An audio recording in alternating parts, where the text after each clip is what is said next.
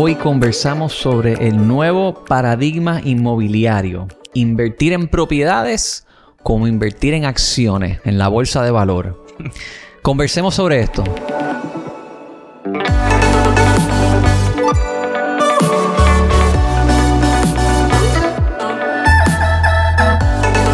Me encuentro en el Hotel Don Rafa con mi amigo Iván Zavala. Saludos de nuevo, eh, Jan. Vamos para adelante, qué bueno que estamos juntos. Eh, ¿qué, quieres, ¿Por dónde quieres que empiece? ¿Por la educación? Bueno, vamos a empezar, vamos a aterrizarlo con un ejemplo rápido. Eh, hay una propiedad, y esto, tú que tienes tantos proyectos que a cada rato digo, contra Iván, hiciste esto sin mí, yo no, yo no tengo el capital tuyo, no me puedo meter, pero quizás puedo participar con un cantito. Estás haciendo un hotel nuevo en Culebra y lo puedes abrir a participación. ¿Qué es lo que, cómo funciona esto de invertir como en acciones? Bueno, lo primero es, no es que tenga más capital, lo que pasa es que tengo socios que creen en la visión y tenemos buenos socios, porque la realidad es que eso es parte de la, de, del nuevo paradigma de que las cosas no se deben hacer solo, debemos buscar gente para tener ese apalancamiento. Pues mira, yéndonos a ese hotel que figuraste en una isla, municipio de Culebra, por ejemplo, este, antes de entrarles en contexto, para ponerte en perspectiva, te lo pongo de esta manera. Cuando tú hablas de las acciones, Giancarlo, pues tú por lo general dices, ok, voy a entrar en el mundo de la bolsa de valores. Entonces ahí tú tienes mil compañías que tradean y tú dices, ok, esta representa un modelo conservador, esta representa un modelo más agresivo, de momento vienen las criptomonedas y se crean estas wallets y la hacen más accesible. Y es en donde invierto. Y hay gente que da cursos y básicamente hay certificaciones para tú entrar. Y si tú le añades Forex, y si tú le añades el mercado de divisas, es un mundo. Sin embargo, nunca hemos visto el mundo inmobiliario de esa manera. de hecho, en el mundo del arte también ha pasado. el mundo del arte. Entonces, el mundo inmobiliario lo hemos visto como casa, propiedades de renta, comerciales. Sin embargo, no entendemos que el mundo inmobiliario tiene también todo ese tipo de propiedades que mírenlo como instrumentos de inversión y cada instrumento de inversión tiene un riesgo y tiene un retorno diferente. O sea, míralo de esta manera. Eh, imagínate que este, este board es un universo lleno de estrellitas y por aquí pasa el, el, ciclo. El ciclo es el movimiento cíclico, expansión, recesión, contracción, recuperación y en el medio tiene la oferta y la demanda. Pues eh, básicamente los valores se comportan de esta manera, pero se supone que tengan un rendimiento ascendente a largo plazo. Si miramos hace años, las casas valían 7 mil, 6 mil pesos, hoy valen 150 y después van a leer más. Porque esa es la Tierra, hay una limitación. O sea, ya llevamos, somos 8 billones de personas. El único país en el mundo que está decreciendo poblacionalmente es Puerto Rico, que es sumamente preocupante. Pero yo sé que eso, eso ya te... No, no, pero no es el único. Japón tiene el problema. Bueno, pero Japón tiene un problema porque no quieren parir más. Aquí tenemos un problema porque no es que no queremos parir más, es que la gente se está yendo, se está yendo, ¿verdad? Que, que es un poco diferente. Pero anyway, pues entonces, cada vez que en este mundo, estábamos en el mundo, hay una fluctuación, y una fluctuación, imagínate que es un, un, un, cometa que llega. Esa fluctuación que puede ser un desastre natural, pero no necesariamente va a crear un comportamiento, ¿verdad? Un comportamiento donde va a cambiar 180 grados el comportamiento del consumidor. Vámonos, por ejemplo, al huracán María, pues eh, después de ese huracán la gente no quería estar cerca de los ríos y las playas porque podían ser inundables. Mano, eso es una crisis, eso cambió el comportamiento. Vámonos al COVID, tú querías ya un patio, tú querías un balcón en tu apartamento, tú querías terreno. Vámonos al Airbnb, que ahora voy a una plataforma, ahora una propiedad que antes tú la veías con un charco de agua, ahora tú dices, mmm, aquí hay una experiencia. ¿Ves cómo cambian las cosas? Claro. Pues quiere decir que cada fluctuación tiene la probabilidad de tener unos aumentos incrementalistas en unos ciertos tipos de activos inmobiliarios y otros pueden ser a, a, la parte de la reducción. Entonces, si empezamos a mirar el mundo inmobiliario de esa manera, ampliamos nuestro marco de referencia y decimos, espérate, es que esto no se trata solamente de un apartamento de cuatro unidades, esto no se trata de un edificio de oficina, esto se trata de que hay, si yo miro los ciclos y yo puedo a ese comportamiento anticipar los mercados y te voy a dar una idea, porque podemos hablar aquí de qué mercados anticipamos ahora mismo que puedan ocurrir cosas, yo puedo a comenzar a determinar dónde invierto en cada tipo de propiedad de una manera diferente. ¿Y qué hago? Voy a diversificarme, voy a ser más resiliente, pero voy a acelerar básicamente a través de esos instrumentos de inversión mi riqueza personal, mi independencia financiera, porque no lo hice de la manera que nos los enseñaron. ¿Por qué te hablé de educación? Porque para traerte al contexto, por ejemplo, tú tienes la clase del corredor de bienes raíces. El corredor de bienes raíces, si tú miras el mundo, es una especialidad que te enseña a ser un intermediario en las partes. Tú tienes la clase de tasación que es evaluar básicamente una propiedad. Tú tienes unas designaciones comerciales, tienes el que, pero cuando tú vienes a ver no hay una mentalidad de inversión sobre el mundo inmobiliario. Es, es una especialidad en cada área. ¿Me estás siguiendo? Sí, te sigo, te sigo. Eh, eh, eso, eso, eso hace que entonces tú puedas diversificar y tú puedas entonces crecer mucho más rápido un patrimonio eh, eh, entendiendo básicamente lo que te estoy mencionando. Esa mentalidad que dices, ¿existe, por ejemplo, a nivel de Wall Street cuando hacen el securitization de mortgage assets y de bundle up un montón de hipotecas? que fue lo que creó la crisis de subprime, pero eh, ¿existe una, una, una manera de invertir en, en, en, el housing market a nivel de security bajo el modelo este de comprar estos, estos índices y esto... Eh, eh, bueno, si tú tienes fondos de inversión, tú tienes REITs, tú tienes crowdfunding eh, y esta gente básicamente lo ve de esa manera a nivel institucional. Ellos dicen dónde vamos a invertir el dinero, en qué sector lo vamos a invertir. Sin embargo, yo te lo estoy trayendo a un nivel individual y te voy a dar un ejemplo. Te voy a dar un ejemplo. Ponte que ahora mismo tú me digas contra Iván, me estás abriendo un poco la mente. Yo estaba pensando comprar cuatro apartamentos o comprar una casita para hacer un Airbnb y disfrutármela. Pero, pero, ¿dónde más puedo invertir? Y yo te digo, bueno, Giancarlo, tú que eres un tipo con tanta eh, conocimiento en tecnología, vamos a pensar un momento en, vamos a pensar en el global warming. Vamos a pensar en que en Puerto Rico ahora mismo los underdogs quizás son las fincas agrícolas. ¿Por qué? Pues porque la finca agrícola por por, por, generaciones se tasó a un precio bien bajo, porque obviamente estábamos pendiendo al desarrollo, ¿verdad? Sin embargo, hoy en día es más importante los productos orgánicos que antes.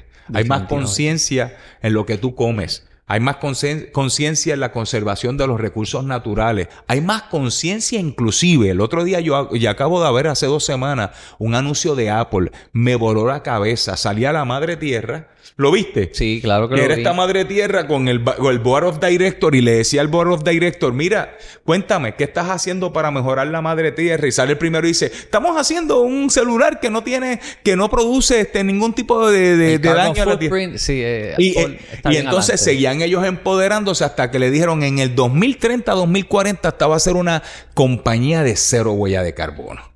Fíjate, como un movie shaker del mundo, estamos hablando de Apple, ya está hablando de una conciencia a un nivel donde su empresa va a tener cero impacto en el mundo. Dando el ejemplo. Pues si ahora mismo tú vas, hay plataformas digitales, hay, hay criptomonedas que se dedican a proyectos de conservación. Pues hablándote de eso, yo vengo y te digo, Giancarlo, tú que eres un tipo que sabes tanto de tecnología, mano, vamos a abrir una, vamos a abrir una moneda que invierta en terrenos de conservación.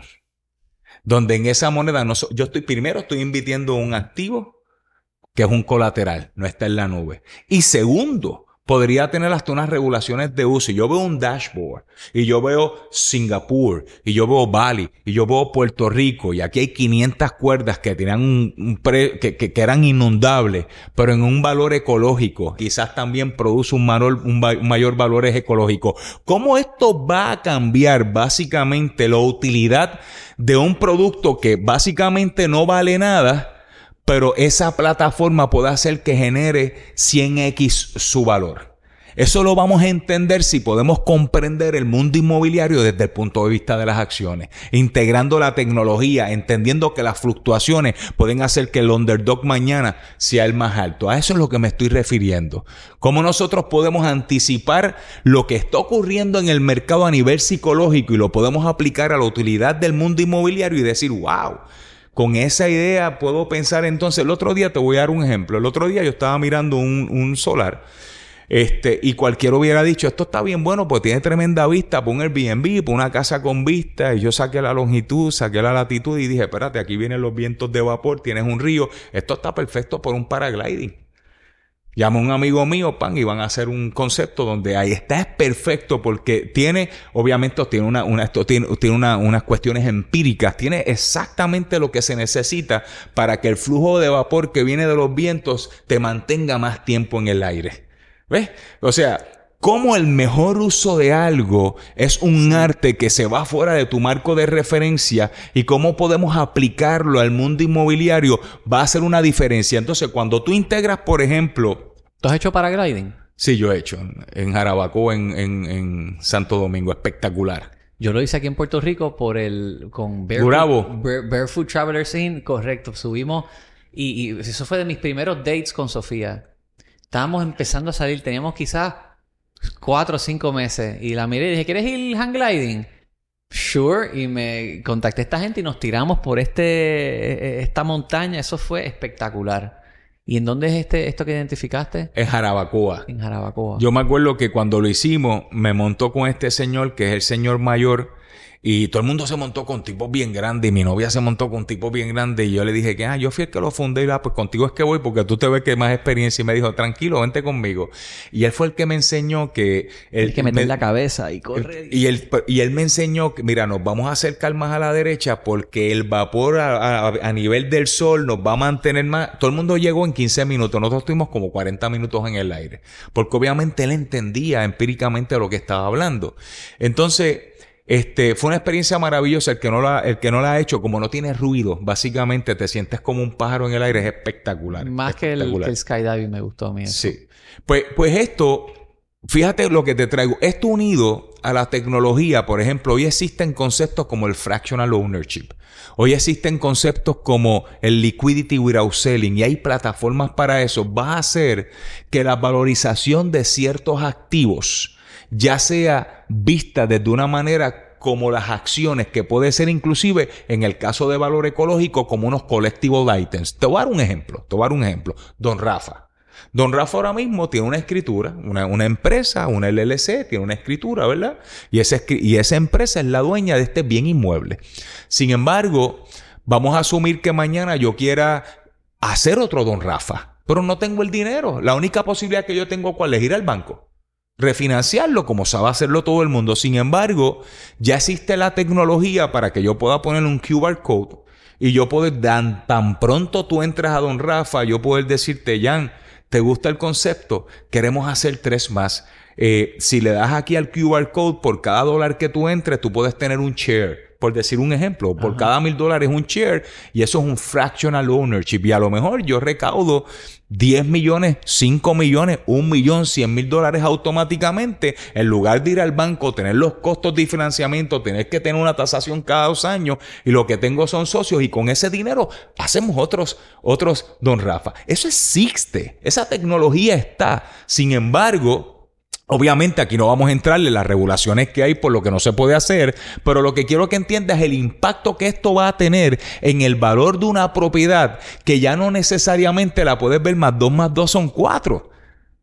La limitación en esto sería, una persona participa, tú tienes taxes, reglas y políticas, o sea, cómo tú haces el payout, vas a sacar dividendo, una persona que participó, cómo manejas eso financieramente. Es lo mismo, porque fíjate que una propiedad, toda propiedad tiene sus ingresos, sus gastos operacionales y sus ingresos netos.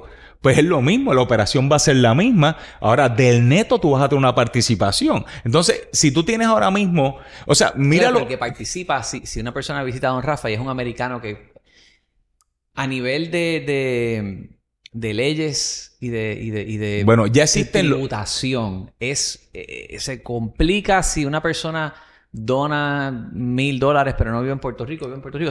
bueno, la realidad es que no lo donas. fractional, ownership es una inversión. O sea, míralo de esta manera.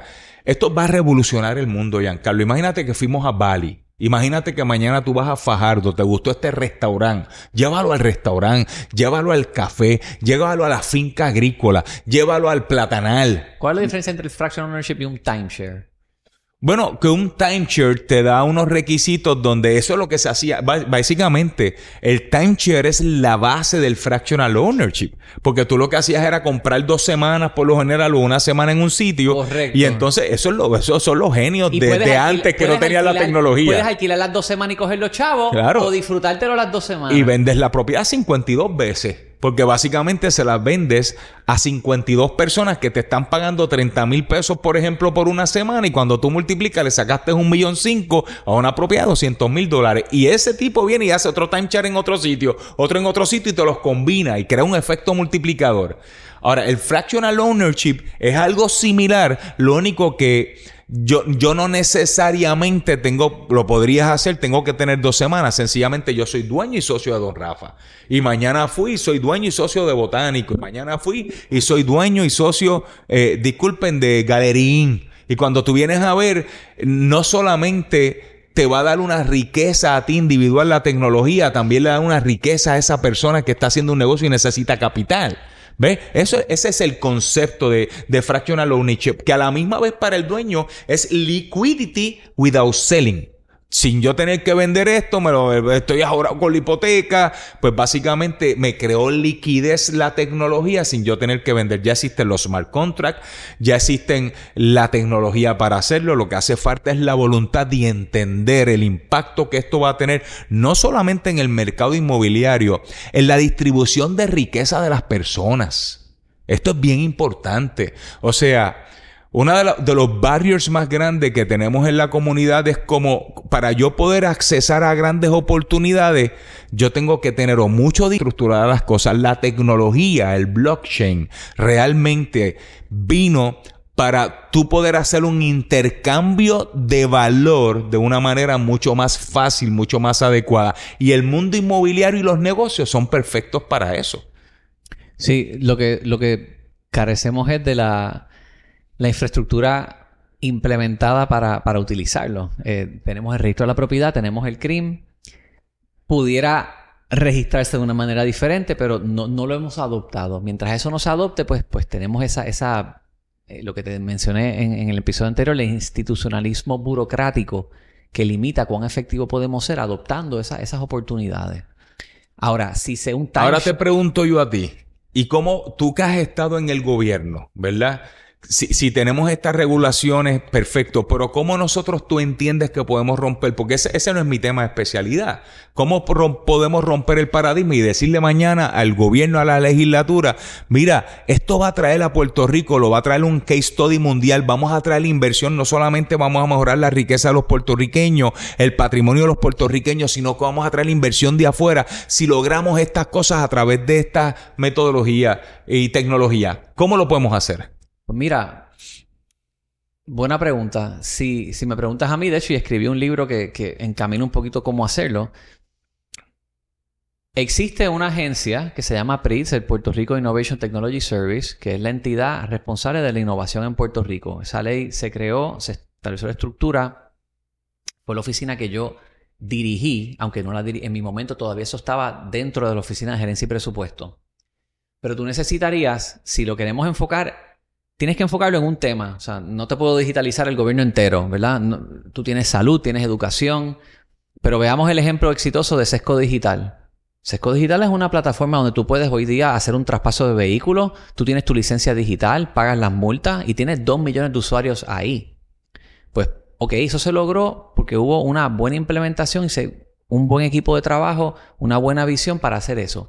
En el tema inmobiliario, tú tienes que identificar todos los componentes que están envueltos. Tienes el director del registro de la propiedad, Joaquín Rodríguez. Tienes que meter el, registro. Tienes el CRIM, que eso es municipal, tienes una junta. Hay que meter a alguien allí. Tienes que meter a PRITS. Tienes que traer al secretario de Hacienda, porque también Suri tiene el sistema, la planilla inmueble que captura información.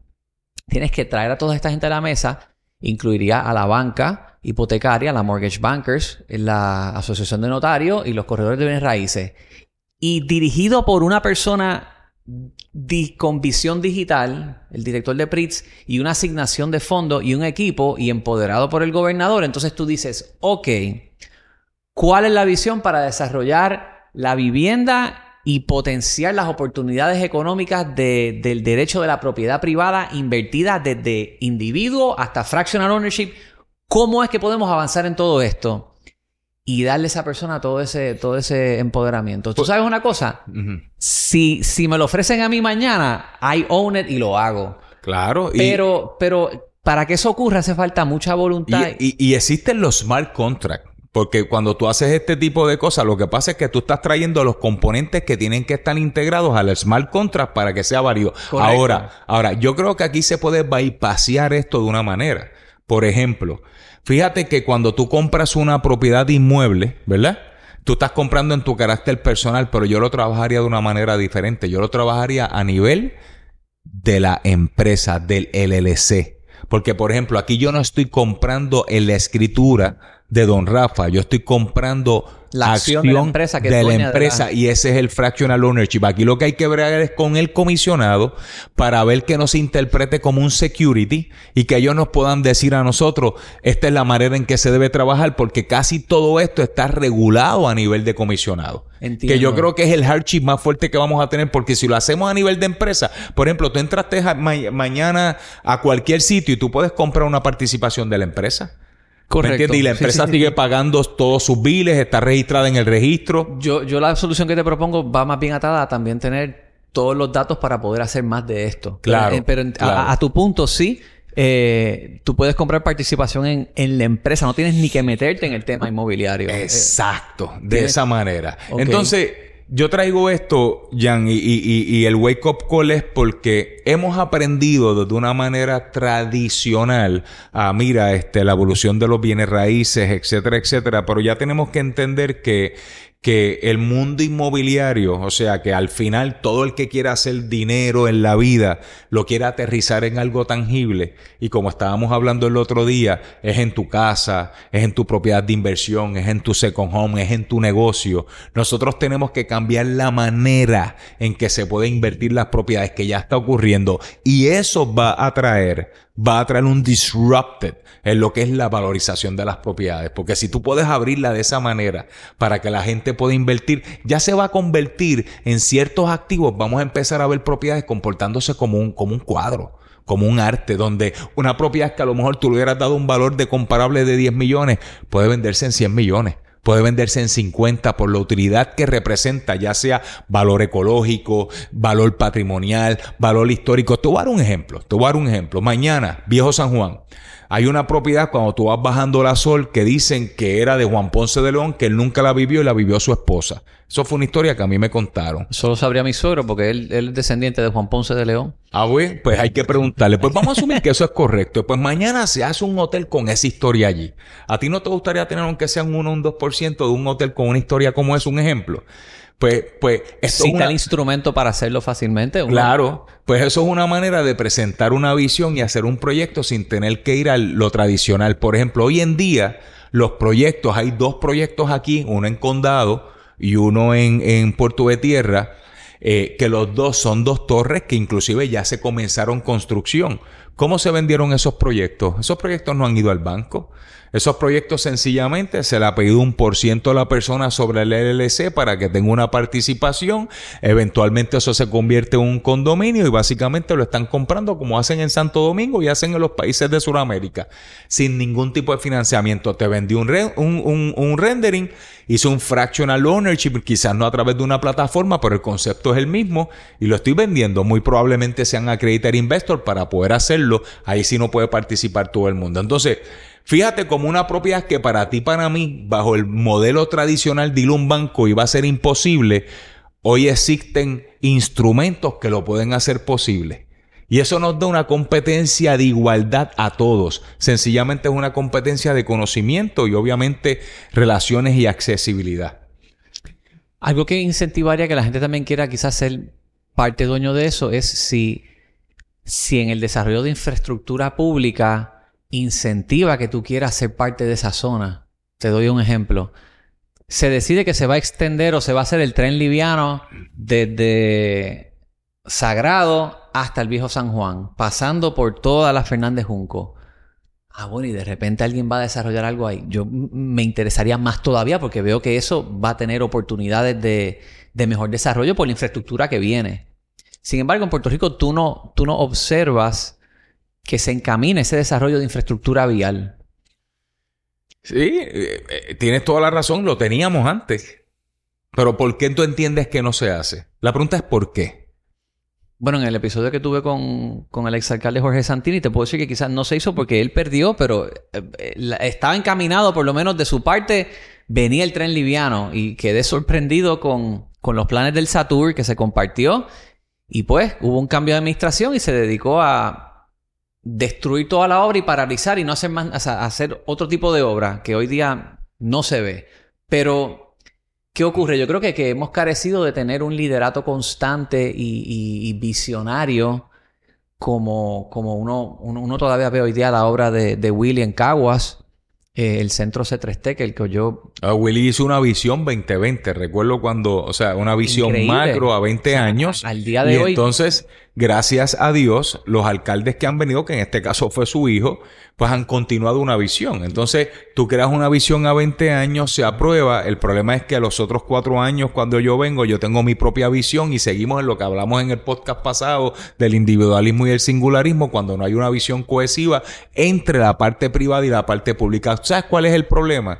que las visiones no pueden ser públicas. Te lo dije, te lo dije anteriormente, tienen que ser públicas privadas para que sea el sector privado el que le dé seguimiento a esa obra pública. Correcto. Porque si el sector privado estaba engaged en el Satur, créeme que hubiera habido un movimiento detrás para que se gestionara. Y cuando viniera el nuevo alcalde le íbamos a decir, no, no, no, ya nosotros estamos engaged con la visión del nuevo San Juan. Eso de ahora irnos para allá, para... No, no, no, esto tenemos que terminarlo porque tenemos inversión colectiva, contigua, integral en este proyecto.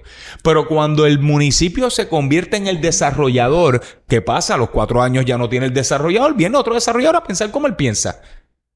Entonces, tiene que haber una cohesión entre lo que es la parte privada y la parte pública. Tenemos que entender. de acuerdo. Claro, tenemos que entenderlo de esa manera. Y, volviendo al tema de, del, del, sistema inmobiliario, yo quería mencionarte que yo tuve recientemente una, una, una entrevista con Chente. Entonces, es que llevaba meses y yo le decía, mano, yo, este, di, y yo decía, ese, no, no, entendía mucho y cuando voy allí quería, que quiero compartirte mi testimonio. Mano, ha sido, ha sido bien revelador porque pude ver la necesidad de dirección y, la, y, la, y, el entusiasmo y las ganas de empresarismo que tienen muchos jóvenes puertorriqueños. O sea, a mí me, a mí me escribieron cientos y cientos de jóvenes diciendo, quiero lograr esto, quiero lograr lo otro, eh, estoy estudiando, no estoy estudiando, tengo este negocio de papi, pero no sé qué hacer. ¿A qué voy con esto? ¿A qué voy con esto? Que nosotros no podemos mantener una educación tradicional en una mentalidad que le hemos dado una herramienta que es totalmente diferente a lo que tú y yo hacíamos hace 20 años, como tú y yo aprendíamos hace 20 años. Estos chamacos están, están volados y están en otro nivel y quieren ser parte de él, pero no hay, no hay, no hay espacio, no hay la educación apropiada, porque ellos dicen, no es que esto cambió, esto es como, como mi papá. Papi tenía dos maestrías, papi tenía su casa, a los 68 años tenía una hipoteca de 30 años con dos maestrías y yo podía ver que era un, era un catedrático, pero eh, la educación formal que recibió no le ayudó a construir una independencia financiera. Entonces vendía cursos, vendía eh, cursos de enciclopedia, vendía eh, calentadores. ¿A qué te quiero decir con esto? El, muchacho de hoy dice, yo no voy a pasar lo que mi papá y mi abuelo pasaron para terminar, yo quiero hacer algo diferente porque eso no funcionó. Entonces me voy a encajonar a estudiar de la misma manera como ellos lo hicieron para terminar igual, cuando tú vienes con esta fluctuación del COVID que te cambia el paradigma y tú ves la gente que empieza a utilizar el Internet como un medio diferente. De emprendimiento, claro. De emprendimiento, hace que todo se vea de una manera diferente y tenemos que entender que eso va a tener un efecto en todos los servicios y todos los productos, incluyendo el mundo inmobiliario. Fíjate, ese, a ese punto y esa parte yo la, la vivo todos los días porque vengo de la industria qué causa esa revolución. O sea, yo, desde que empecé en Puerto Rico en el 2004, aquí no habían empresas de tecnología muchas. 2012 empieza a crecer el sistema. 2013 viene una explosión y hoy día tú tienes los programas como Parar el 18. Tienes muchas empresas, vamos por ahí, Scooter, los scooters que se mueven por ahí. Eh, tienes empresas como Raincoat de Jonathan que, que, levantaron para hacer este Parametric Insurance, seguros que se, que se contrato Smart Contract, que la póliza te paga si los, el sistema de datos que él tiene mide que por encima de tu casa pasaron vientos de 100 millas por hora. Es una póliza de seguro que automáticamente te deposita en tu cuenta de banco 10 mil pesos. ¡Wow! Se llama Raincoat. y eso es para hacer este... Está basada en Puerto Rico y está exportando estos seguros a toda Latinoamérica. Y levantaron desde Puerto Rico 5 millones de dólares. ¿Y cuál es el efecto si, si el viento pasa más de 100 kilómetros? Ellos crearon esta... Eh, eh, ellos tienen una... usando data de la, de, de la NOAA, todo esto Weather Report Data, pero es un análisis de la residencia tuya donde tú vives. Si viene una tormenta, un, un huracán y el dato de tu dirección certifica que hay X, eh, pasaron viento de X o más, automáticamente a ti te entra la póliza trigger si te dan los 10 mil, 15 mil dólares, lo que sea, sin tener ajustador, sin tener ningún tipo de proceso. El smart contract está triggered en base al parámetro de la velocidad del viento por encima de tu casa. Wow. Y esa empresa se hizo aquí, levantó dinero de aquí tiene oficinas por aquí por Santurce. Igual está Connect Assistance, las que, están exportando este servicio por toda Latinoamérica. Tienes a, a Elías con Red Ventures que está por aquí, a Barca Health. O sea, todo este corredor de Santurce ha tenido una, un renacer inmobiliario por las empresas de tecnología y los emprendedores que están desarrollando soluciones, creando valor desde Puerto Rico y exportándolo y están estableciéndose aquí. Tú sabes que ahora tú, que, tú mencionas a Red Ventures y a, todas estas personas con capacidad de... Imagínate que se pueda hacer una, una coalición privada de mindset y nosotros decidir lo que hablábamos en el podcast anterior, rehabilitación urbana, como, como la conservación, el global warming, como la, el, el, fractional ownership, y nosotros podamos crear una plataforma para Puerto Rico con todas estas mentes que tenemos aquí y sentarnos como parte privada con el gobierno y sentarnos con el comisionado y decirle, mira, vamos a hacer de Puerto Rico lo que pasó en Singapur. De Singapur era the darkest place of Asia. Y de momento se convirtió toda, o sea, aquello. Nunca he ido. ¿Tú has ido? No he ido, mano. Tengo que ir. Pero aquello es otro mundo. Aquello en, en, en, en por cápita, en, allá, allá, tú llegas, me dicen que llegas y tienes un letrero que dice de aquí para allá ni puedes tirar el cigarrillo ni puedes tirar el chicle. también es una dictadura, o sea. Bueno, pero, pero es una dictadura que la gente quiere vivir en ella. ¿Verdad? Aparentemente. Eh, eso te dicen. Pues, por eso. pero, pero, vamos a coger lo mejor de cada sitio. Lo mejor de cada sitio eh, hay que emularlo, ¿verdad? Claro. Y en ese sentido, Puerto Rico es privilegiado en todo. Sin embargo, tenemos muchas mentes individuales que pueden generar eh, grandes cambios en Puerto Rico, pero yo creo que eso estamos, estamos hablando mucho sobre el gobierno, estamos señalando mucho al gobierno, que como tú puedes saber tiene sus limitaciones, pero la pregunta es, ¿nos estamos uniendo? ¿Estamos trabajando colectivamente para presentarle nosotros? Mira lo que ocurre, nosotros siempre estamos esperando el mensaje del gobernador, para que él nos diga a nosotros cuál es el plan que tiene. ¿Por qué nosotros no venimos con un plan? Ellos son administradores, no son desarrolladores. Este es el plan privado que ustedes tienen que hacer para ejecutarlo. O sea, hay que cambiar la mentalidad, es a la inversa. Es el sector privado el que debe definir hacia dónde nos dirigimos y es el sector público que debe ser el facilitador para que ese plan se ejecute. También hasta cierto punto a mí me... A veces pienso que hay, una parte de nuestra población que, que piensan que que no se puede hacer nada hasta que no resolvamos el tema del estatus. Y, no pensamos en todo lo que podemos hacer por nosotros mismos. Parqueando el tema de todo es culpa de la colonia. Todo aquí es culpa de la colonia. Y tenemos la mente colonizada y se culpa. O sea, en la prensa tú lo lees, en los reportajes, culpa de la colonia. El amo, el dueño. La Junta de Fiscal nos manda a nosotros, nos impusieron. Hombre, aquí se puede hacer tanto con la tecnología sin depender de nada, ni nadie. O sea, hay, hay un... Eh, cielo es el límite, el mundo entero nos puede, nos puede contratar. mira, mira este, este otro proyecto de Leira Sánchez. Se llama Mofongo Jobs. Y Mofongo Jobs es una plataforma donde encuentras todas las oportunidades de trabajo remoto desde Puerto Rico. Te sorprenderías que si tú trabajas en Estados Unidos para X empresa y te mudas a Puerto Rico, no puedes. Puedes quizás vivir en otros estados, pero la empresa que puede ser fully remote en Nueva York no necesariamente puede permitirte que tú trabajes fully remote desde Puerto Rico, porque no están inscritos aquí, porque las leyes laborales son distintas, porque tienes que bregar con el, fondo, etc. Y, y hay una represa de oportunidades limitada por el tema del empleo remoto. Pero hay algunas que pueden. Y esta muchacha creó esta página que se llama Mofongo Jobs, donde tú puedes encontrar todas las empresas que te permiten trabajar remoto desde Puerto Rico. Wow. Y si tú encuentras un buen trabajo y quieres vivir en Calle o quieres vivir en cualquier lugar, tú tienes buen internet y un pueblito urbano rehabilitado, tú puedes vivir donde tú quieras. Estas, estas personas jóvenes no necesariamente quieren vivir en San Juan. Claro. Pueden vivir en su pueblo natal, pueden vivir en Arecibo, en algún, en algún otro lugar. ¿Qué necesitan? Buena infraestructura buena movilidad eh, y buena, buen internet. Mira, ya que tú me dices eso, antes de yo entrar en Urbital, obviamente no puedo entrar en todos los conceptos, pero ya en Puerto Rico vienen proyectos donde se están comprando grandes extensiones de tierra agrícolas, ¿verdad? Y se están creando comunidades a base del fractional ownership, donde ahí se va a cultivar, todo va a ser sustentable, vas a tener, o sea, ese tipo de lo que tú estás hablando, ya en Puerto Rico, gente de afuera combinada con gente de aquí, están creando nuevas comunidades en sitios que tú ni te lo imaginas.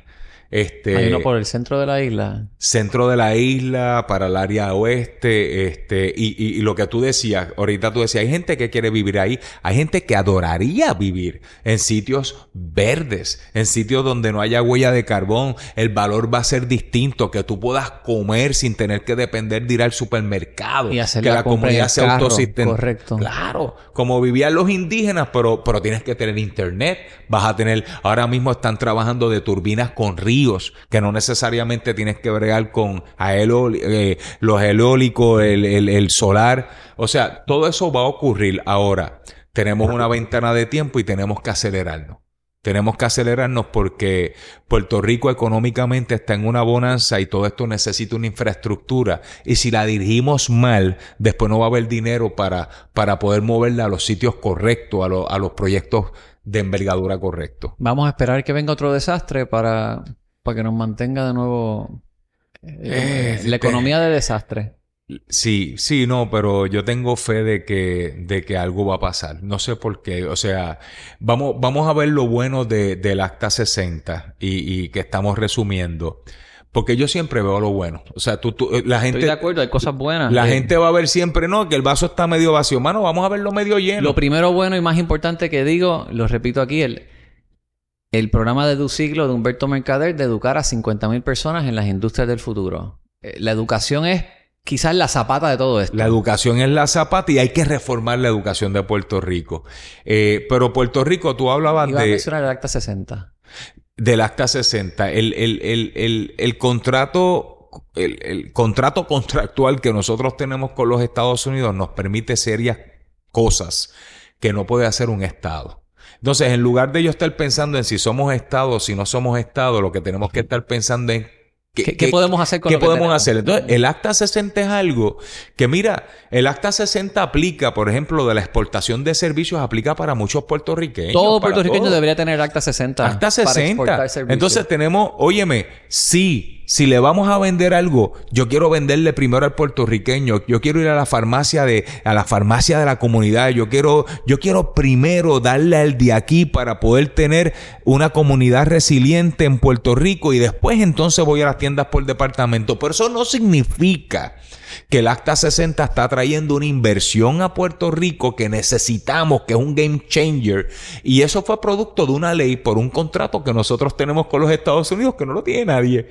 ¿Me entiendes? O sea que nadie puede tener los beneficios que nosotros tenemos a nivel federal y ¿qué vamos a hacer? Pues vamos a aprovecharlo. ¿Qué vamos a hacer entonces con estos inversionistas en vez de polarizarlos y decirles, no, no, tú tienes sensibilidad urbana, vamos a rehabilitar, invierte aquí, invierte con propósito. Hay un concepto ahora en real estate que se llama impact investing que es inversión donde cada inversión tiene que tener una estructura, un impacto social. Si no, esa gente no invierte. Inclusive hay fondos para eso. Eh, ¿Cómo nosotros utilizamos nuestras virtudes para nosotros poder ser más efectivos y competir a nivel global? Tenemos que para eso empezar a ver las cosas de una manera diferente. Y por eso es que al principio hablábamos del nuevo paradigma inmobiliario. ¿eh? eh cómo invertir en propiedades como acciones, cómo comenzar a ver el mundo de una manera diferente a como nos las enseñaron. Bueno, pues ojalá estén escuchándonos personas que puedan acoger estas recomendaciones y verlo de esa manera. Van a llegar, ya están ahí. Es cuestión de, de poder trabajar con el sector público y poder traerlo a la mentalidad privada. Iván, tremendo tema. Espero poder volver a grabar aquí en algún otro momento. La verdad que estuvo muy heartwarming, este, como diríamos. Este, este, espacio es espectacular. Si no han venido, recomiendo que visiten el Hotel Don Rafa. ¿Cómo se llama el restaurante? Canvas. Canvas, en, el, en la azotea, con una vista espectacular. Excelente comida, este ambiente. Bueno, yo despedí el año aquí, así que nada más que decir. Un abrazo, mi hermano. Llévatelo, Wilton.